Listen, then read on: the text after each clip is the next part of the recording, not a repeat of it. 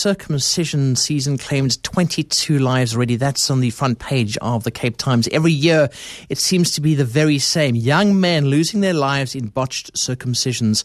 I remember interviewing the health minister about this very same issue last year. Still seems to be a major problem. Well, joining us to discuss this is spokesperson for the Eastern Cape Health Department, Sizwe Kupelo. Good afternoon. Welcome to the show. The death toll just continues to rise year after year.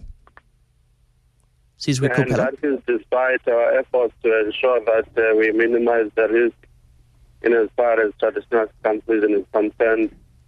We as government uh, put uh, interventions in place to ensure that uh, we save the lives and we continue to rescue the boys. There is also an NGO that is assisting in the area of Mbizana to ensure that both the boys who are at risk are rescued to a center. But what makes things difficult is the manner in which this whole custom is being conducted. Uh, you still have uh, mm. incidents of assault resulting to death.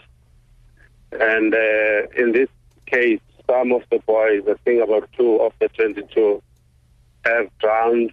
The other one, uh, who was 42 years of age, was allegedly murdered during the circumcision period or the initiation period. Just, just sorry, so just just to cut you there. But what happened last year? The minister said, Dr. Aaron Motsoaledi said, there would be individual clinics. There would be a concerted effort by government that this wouldn't happen again.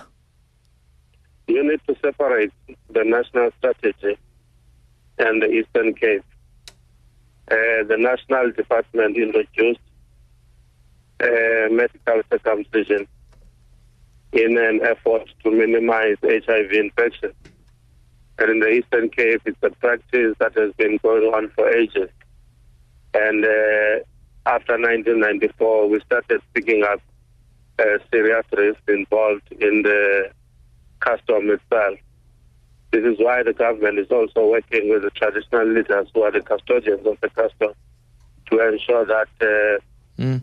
those who are responsible for these horrific stories are brought to proof. Because, now, uh, if sorry, yeah. me, if, if if I had to say to you right now, right this time next year, and I hope we don't have to have this discussion again, are we going to see that nobody dies in the Eastern Cape this time next year? That this whole thing comes to an end? This is beyond our, our control. We are doing every every effort as, as the department to minimize the risk, but we're not the custodians of the custom. But surely you government, though. But sorry, Sizwe, surely you government, and this is your responsibility. But this is a cultural issue. You can't just intervene. You've got to make sure that you work with the custodian of the custom. You can't just intervene. Yes, it is concerning that we lose lives, and we've been trying to ensure that uh, we, we, we try not to lose lives. And it is beyond our control because we, we, we, we intervene with government, but problem is on the ground. This is why we've been saying to the traditional leaders they need to play their part and ensure, and ensure that these boys are not dying. And our view is that they are unnecessary because there is help and we rescue them and take them to hospital. But unfortunately, right. when they are hidden out by communities and when it, it is too late for us to save them, there's okay. nothing we can do. Now, the I mean, the boys themselves have to realize that they are dying. But when they're running away from help, going to the bush, and run away from our officials who are trying to assist them. Okay, Sizwe, sorry. It becomes a big problem.